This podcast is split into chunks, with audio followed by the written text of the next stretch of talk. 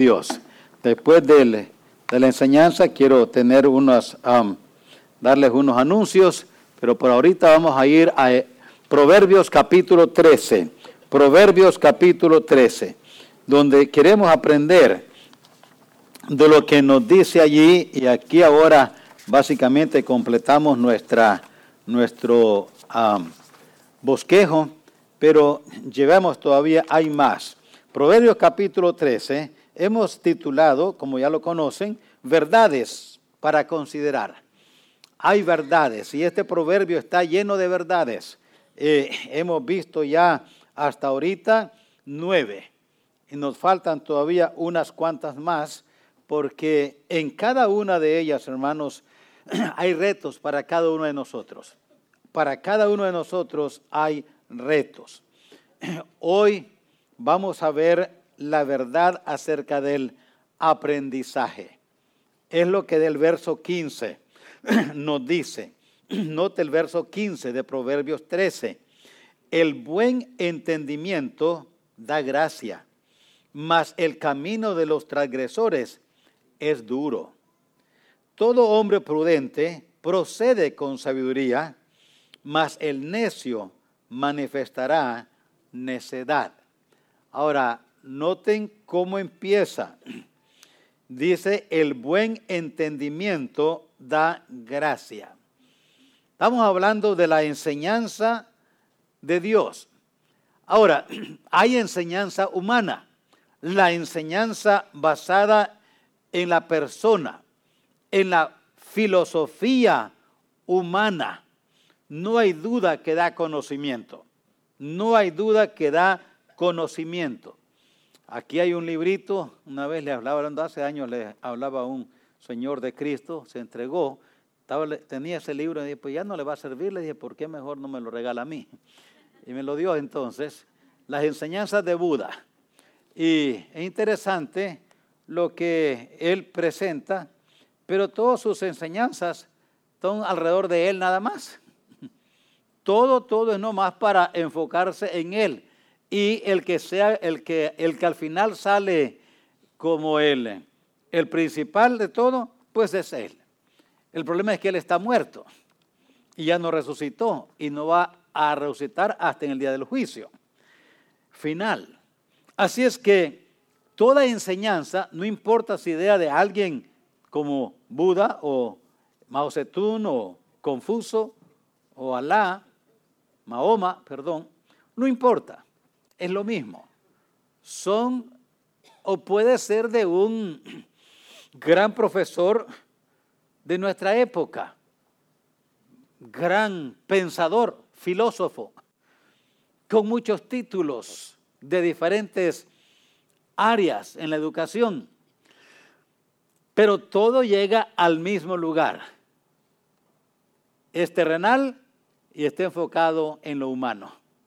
No tiene aunque tenga beneficios filantrópicos, de ayuda y de beneficio social, todavía sigue siendo egocéntrico, todavía sigue siendo terrenal, no nos levanta por arriba.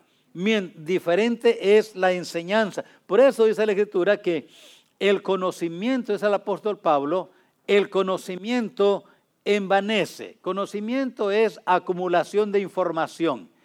Y hay personas que saben tanto, le decimos como una enciclopedia andando, saben tanto, han leído tanto de tantos temas y conocen tanto, pero a la misma vez no conocen nada, porque no conocen los caminos de Dios, no conocen la filosofía de Dios. Entonces, el conocimiento, dice el apóstol Pablo, envanece. Y no es de ese conocimiento que el versículo aquí está hablando, y no es eso lo que el escritor tiene en mente bajo la dirección de Dios. La enseñanza basada en la persona de Dios y en la palabra de Dios da sabiduría. la enseñanza basada en la palabra de Dios y en la persona de Dios, entonces da sabiduría. Y ahora es totalmente diferente. Como hemos dicho ya, sabiduría es ver la vida desde el punto de vista de Dios. Y ver la vida desde el punto de vista de Dios no se puede sin tener su sabiduría, sin verla, sin poder tener ese entendimiento que viene nada más por conocer la filosofía divina. Así es que Dios quiere que tengamos el aprendizaje celestial. Por supuesto que Él quiere que estudiemos también, que tengamos capacidades académicas. No hay duda que Él usa nuestro conocimiento académico. El apóstol Pedro fue un apóstol de Jesucristo, fiel al Señor, pero era un pescador. A pesar de su limitado desarrollo académico, Dios le permitió escribir dos cartas. Lo inspiró y lo usó para dos cartas. El apóstol Pablo era un académico, un rabí judío. Se había educado en la mejor universidad y su maestro era el mejor de todos en el tiempo de Pablo. Y entonces Dios usó esa academia y la usó para escribir 13 cartas del Nuevo Testamento. No hay duda, hermanos, que Dios usa nuestra academia cuando de verdad queremos usarla para gloria de Dios. Podemos tener mucha academia, pero nunca la ponemos a la disposición de Dios. Dios no la usa porque pues nunca se la dedicamos a Él. Pero no hay duda, hermanos, que Dios quiere sobre todas las cosas que seamos sabios. Así es que vamos a aprender acerca de la verdad del aprendizaje. Primero que nada, noten, el verdadero aprendizaje tiene su origen en Dios. Y digo que tiene su, su origen en Dios. Por eso la palabra aquí, el buen entendimiento viene de esa, eh, viene, tiene esa, esa ah, connotación, esa idea, ese trasfondo. Viene de Dios. Implica un regalo de Dios. Primera, primera, primer libro de Crónicas, capítulo 22. Primero. Siempre yo oigo a veces que hermano dice primera de Crónicas. No, no es primera, es primero. Son dos tomos. Tomo uno y tomo dos. Entonces, el primer tomo del capítulo, el capítulo 22, primero de Crónicas, capítulo 22, David orando por Salomón, le menciona esto como un regalo de Dios. Le dice él allí en segundo de Crónicas 22 y el, y el verso 12, le dice él, Dios te dé, Dios te dé, le dice este, ese conocimiento. Le dice él así, dice, y estuvo, no estoy en segundo, voy a primero. Sí, estoy, estoy mal. Ahora sí, 22. Fíjense ustedes lo que Dios, 22, 12, lo que le dice, hablando de Salomón, le dice, Jehová te dé entendimiento y prudencia, para que cuando gobiernes a Israel, guardes la ley de Jehová tu Dios. Note para qué quería la prudencia. ¿Qué es lo que Dios, qué es lo que David pide? Le dice que tengas entendimiento y prudencia para gobernar, guardando la ley de Jehová tu Dios. Eso lo, entonces, es un regalo de Dios. Implica virtudes divinas, implica virtudes divinas, sabiduría, prudencia. Aquí se usa la palabra prudencia. También es una palabra que se usa para hablar de inteligencia, discernimiento, prudencia, sabiduría. Todas esas palabras están conectadas con esta palabra buen entendimiento. La palabra entendimiento conlleva todas estas ideas. Así es que tiene su origen en Dios porque es un regalo de Dios, porque implica virtudes divinas. También tiene resultados que honra a Dios. Note los resultados, da gracia. El buen entendimiento, ese, esa capacidad dada por Dios para tener inteligencia, para hacer las cosas de Dios, discernimiento, prudencia, sabiduría, tiene resultados, da gracia. Da gracia primero para con Dios, para con Dios. Allá en Génesis 6.8 dice que Noé halló gracia ante los ojos de Dios. La verdad, hermanos, es que usted lee varias veces en la escritura, Daniel dice que y sus tres amigos, dice que Dios le dio gracia a ellos delante de aún el rey, no solamente el esclavo que les cuidaba. Dice que la escritura que Dios le dio a José gracia delante de Faraón, delante del capitán de la guardia de Faraón, delante del carcelero y luego eh, después delante de Faraón. Hermanos, el buen entendimiento da gracia.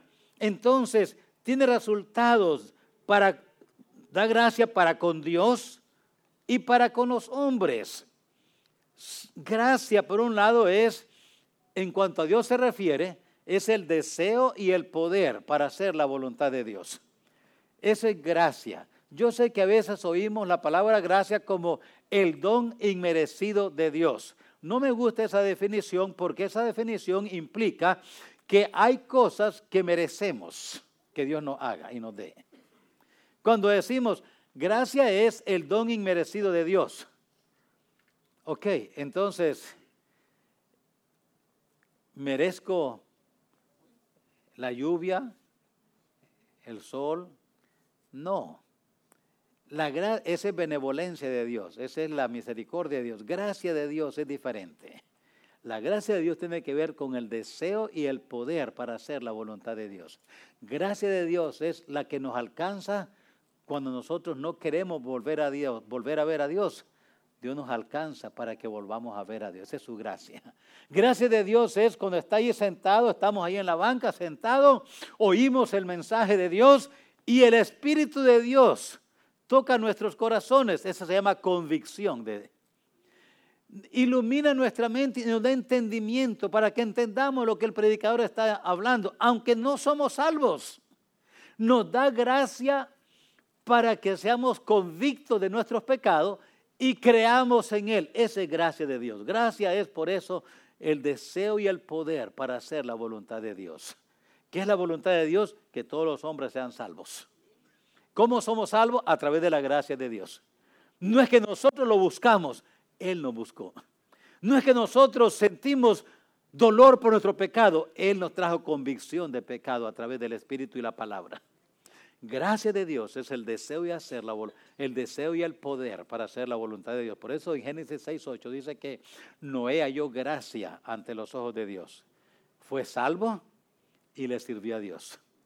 Esa es gracia para con Dios pero para con los hombres es lo que decía antes, es ser acepto delante de los hombres, ser aceptado delante de los hombres.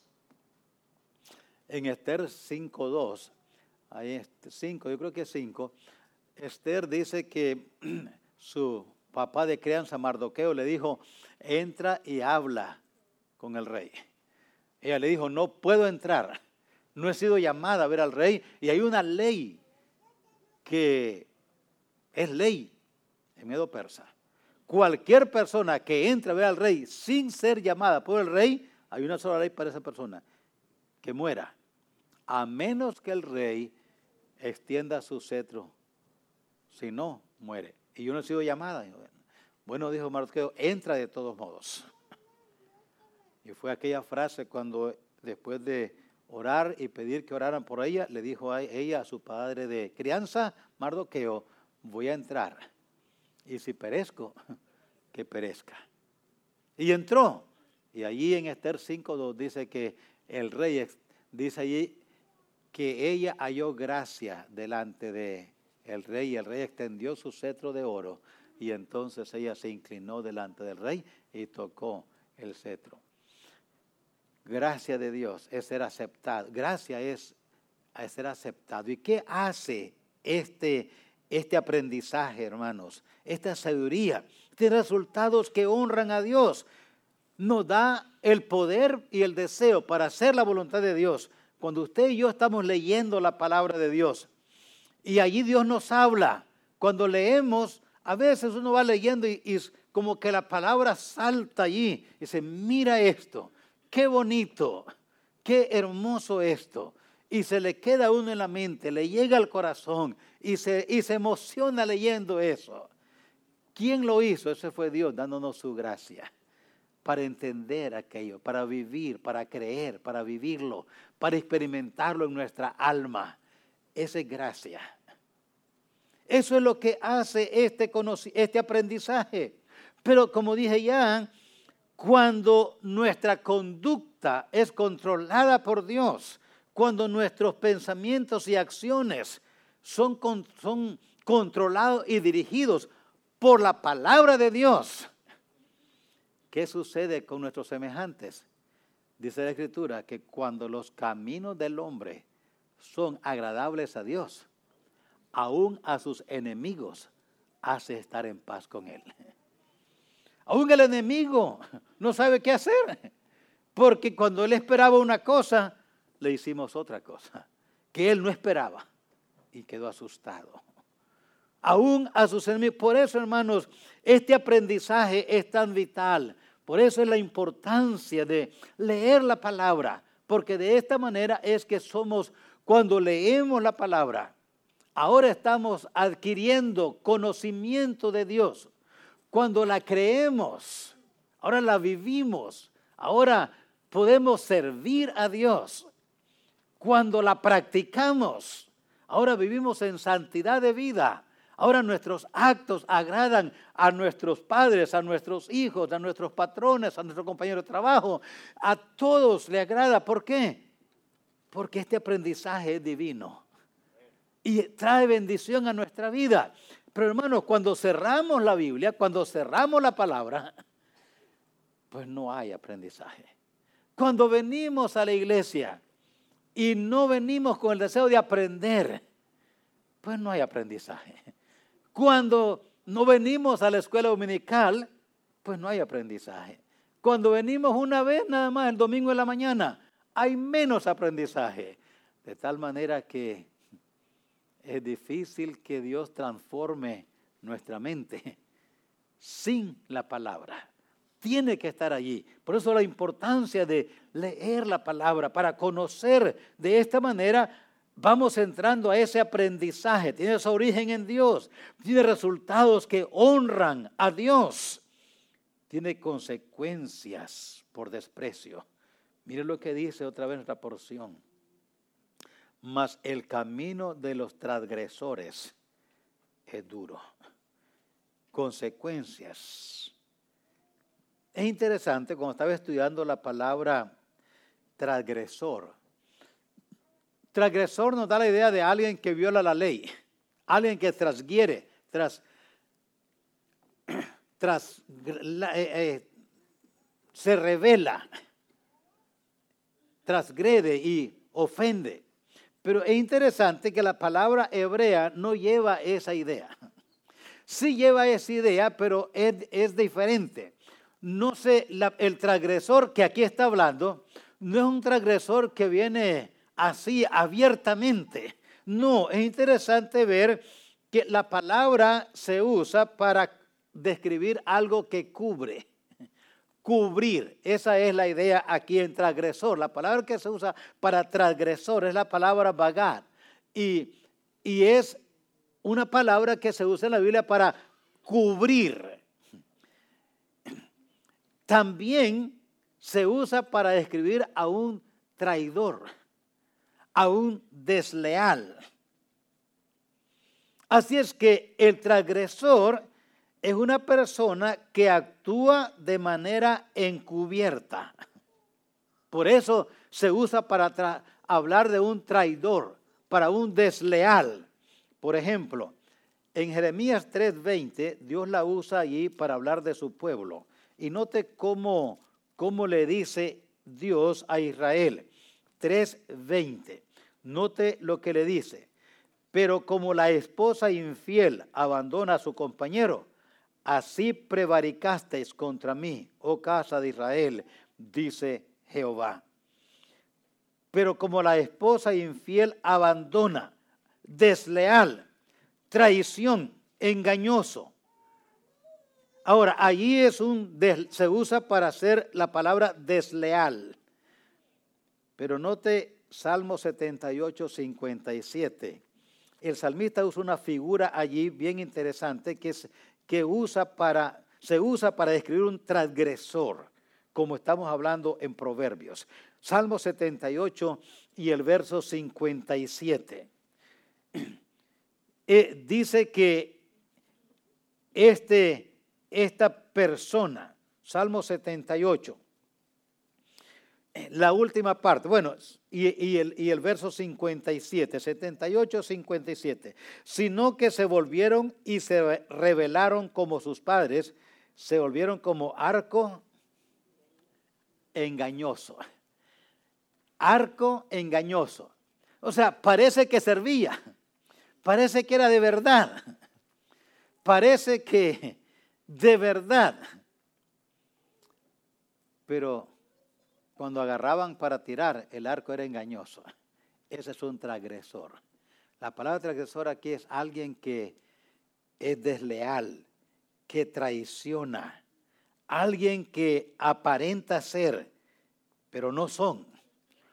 Y, esa, y eso, hermanos, cómo Dios nos advierte de eso. Dice, si, si rechazamos, y vamos a ver eso ahorita, eh, cuando, no, cuando no apreciamos, porque se le dé aquí, más el camino de los transgresores en comparación con el del buen entendimiento, el que tiene buen entendimiento ha aceptado la enseñanza de Dios. Y ahora puede agradar a Dios y también a los hombres, porque tiene ese, esa conducta controlada por la palabra de Dios, que es sabiduría de Dios. Pero el camino de los transgresores, el traidor, el infiel, el que actúa encubiertamente, desleal, traicionero, dice, es un camino duro. Duro, ¿por qué? Porque obviamente hay un refrán que dice que el que las usa, las imagina. Entonces, como yo soy así, me imagino que todos son como yo, malvado. Y el que traiciona, el desleal, el que trasquiere de esa manera, que actúa encubiertamente, como él es así, como la persona es así, piensa que todos son iguales que él. ¿Me entiende? Y entonces no hay confianza. ¿Cómo voy a confiar en alguien que yo pienso que es igual que yo? No. Entonces, por eso es duro. ¿Por qué? Porque no se puede ser amigos. Es difícil ser amigos así. No podemos ser amigos con alguien de quien sospechamos. Como yo pienso que es igual que yo, de traicionero, desleal, encubierto. Esa es la palabra aquí, transgresor, alguien que cubre.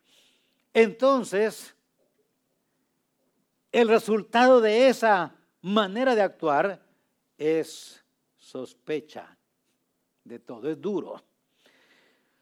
Son, llegamos a ser personas escabrosas, engañosas, difíciles de poder tratar con ellos. ¿Por qué? Porque es transgresor. Entonces, como le dije, no es alguien simplemente quiebra la ley, no. El transgresor aquí es alguien que actúa encubiertamente, que parece que es, pero que no es. Es duro para la persona transgresora porque nunca puede tener confianza en nadie, porque siempre piensa que la otra persona es igual que él. Entonces, Y es duro para el amigo o la persona que trata con el transgresor.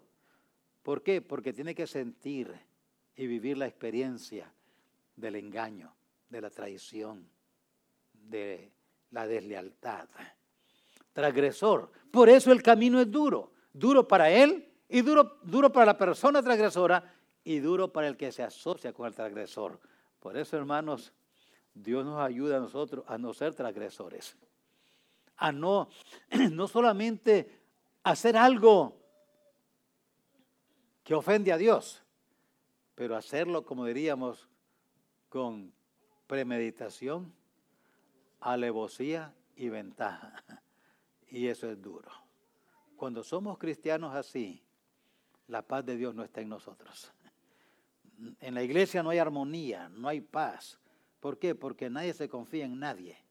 Hay chismes, hay engaños, hay mentiras, hay falsedades. Y la iglesia se llena de chisme por todos lados. ¿Por qué? Hay un montón de transgresores. Cuidado. ¿Por qué llega uno a ser así?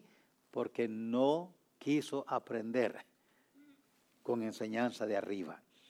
Pero note el verso 14, eh, el verso 16, perdón. Todo hombre prudente, y eso es el aprendizaje de arriba, tiene su origen en Dios tiene resultados que honran a Dios, tiene consecuencias por despreciarlo, tiene distintivos únicos por el que lo adquiere. Distintivos únicos. Note, dice todo hombre prudente procede con sabiduría. Mas el necio manifestará su necedad. Distintivos únicos. Es, hermanos, se usa la palabra prudente, porque así es. Dice todo hombre prudente, produce, procede con sabiduría. Prudencia tiene esa connotación, astuto, alguien que es bien capaz. Y la palabra aquí, prudencia, prudente, lleve esa, esa manera, de dos maneras. Se usa astuto, como la serpiente en Génesis. Dice que era astuta más que todos los animales que Jehová Dios había hecho. Pero en su buena manera, el buen uso, que como está usada aquí, tiene que ver con ser alguien que es cuerdo, no loco, pero piensa bien, es prudente, piensa primero actúa con estabilidad, con madurez. Piensa primero, habla después. ¿No le ha pasado a usted eso que habla primero y piensa después? Y después dice, ¿para qué dije eso? Pero ya lo dijo. Ahora queremos componerlo de mil maneras, explicando y pero ahora, ¿cómo le cambiamos? Hay que, el prudente piensa primero. Hay un pasaje bien hermoso ahí mismo en, Proverbios. Vaya al, al, capítulo 24 de Proverbios. Note 24 y el verso 3. Mire, qué bonito. Con sabiduría, Proverbios 24, 3. Con sabiduría se edificará la casa y con prudencia se afirmará y conciencia se llenarán las cámaras de todo bien preciado y agradable. Produce estabilidad en el hogar. La, otra vez, tiene distintivos únicos. ¿Y cuáles son? Dice aquí que el hombre entendido es prudente, procede con sabiduría, su hogar está estable. E, es, es, es sabio en su actuar, en su manera de tratar con sus hijos, con su cónyuge. En el hogar huele ese distintivo que solo viene de Dios, que no produce fricción, pleito, celos, iras con... No, eh, sabe qué decir y cómo decirlo, cómo corrige a sus hijos. Por eso les he dicho tantas veces, hermanos, Usen la palabra de Dios cuando corrijan sus hijos. Busquen versículos que se adapten y que adopten a lo que van corrigiendo. No, no, no hablen No hablemos, no hablen demasiado así fuerte, ofensivo, dañino, despreciativo. No, ese niño de un año, dos años, va a entender más si le ayudamos a razonar con la palabra de Dios. Ese niño de 8, 9, 10, ese jovencito de 15, 16, le digo a los padres siempre 15, bueno, ya 13, 14, 15, 16, la edad del oscurantismo en la juventud. No saben nada, pero piensan que saben todo. Están en oscuras, su mente está descubriendo un montón de cosas, su cuerpo está pasando por un montón de cambios jamás visto y están emocionados, pero bien confusos. Y ahí necesitamos la palabra, la palabra, para irle ayudando a razonar. Déjelo pensando, como le he dicho tantas veces. Una palabra de la palabra de Dios, una frase con la palabra de Dios allí, lo deja pensando lo deja analizando, lo deja evaluando lo que está haciendo. Por eso lo confrontamos con la palabra. Produce estabilidad en el hogar, produce estabilidad personal. Estabilidad personal, dice Proverbios 12 y el verso 16, un poquito más adelante de donde estamos. Note el verso 16, el necio al punto da a conocer su ira, mas el que no hace caso de la injuria ¿Qué cosa es? Prudente. El que no hace caso de la injuria, dice Proverbios 12 y el verso 16, es prudente. Como dije la otra vez, el necio tiene mecha corta. Una palabrita y ¡boom! explota. El prudente tiene mecha larga. Dice, no hace caso de la injuria. Pasa por alto la injuria. No explota luego, luego. No la deja pasar. Da estabilidad personal. Piensa antes de actuar, como dije ya, allí el mismo Proverbios 14. Dele vuelta y vaya al, capítulo 14 de Proverbios y vea el verso 15, como dice Proverbios 14 y el verso 15. El simple todo lo cree. Hmm. De ellos es que vive la propaganda ve el anuncio y dice, ah, aquí está, esto es así. No, no es así. Oye cualquier cosa y dice, no, a mí me dijeron esto y esto y esto, pero ¿quién? No, yo lo vi allí, así debe ser. Y ya, va a comprar lo que oyó. No, hace lo que... No, la propaganda vive de el simple, porque todo lo cree. Pero no te el avisado, el prudente, más el avisado mira bien sus pasos. Antes de dar el paso, piensa si eso agrada a Dios, conviene, es el tiempo de Dios, está bien esto que voy a hacer. Piensa primero, vaya a 22.3. Dice 22.3, la misma, más o menos igual. El avisado ve el mal y se esconde. El avisado ve el mal y se esconde. Y el simple pasa y recibe el daño. Le dije, esta persona prudente, por eso tiene sus distintivos únicos, especiales. Y termino con, vaya Proverbios otra vez donde estábamos, y vaya al capítulo 14 y ve el verso 18. Qué bonito el verso 18. Dice, los simples heredarán necedad. Proverbios 14, 18. Los simples heredarán necedad malos prudentes se coronarán de sabiduría. ¿Sabe qué hace, hermanos? Lo que nos hace líderes es cuando nuestra, nuestra manera de vivir y actuar influye sobre otras personas para que actúen bien. Eso es, eso es ser líder. Lo que nos hace líderes no es hacer que las personas hagan lo que queremos, no. Es cuando nuestra conducta nuestra manera de vivir, nuestra manera de actuar, nuestra manera de hablar, influye sobre otros para que actúen, para que actúen correctamente. El padre sabio no es el que obliga a sus hijos a que hagan lo que quieren porque él es el que manda. No, es el que influye con su conducta para que sus hijos hagan lo que agrada a Dios. Los cónyuges sabios se ayudan mutuamente, se afilan mutuamente, se edifican mutuamente. Hermanos, por eso, de nuevo nuestra porción, la verdad acerca de el aprendizaje, el buen entendimiento da gracia. Todo hombre prudente procede con sabiduría. Y hermanos, esto no es para solamente para los académicos, es para todos nosotros.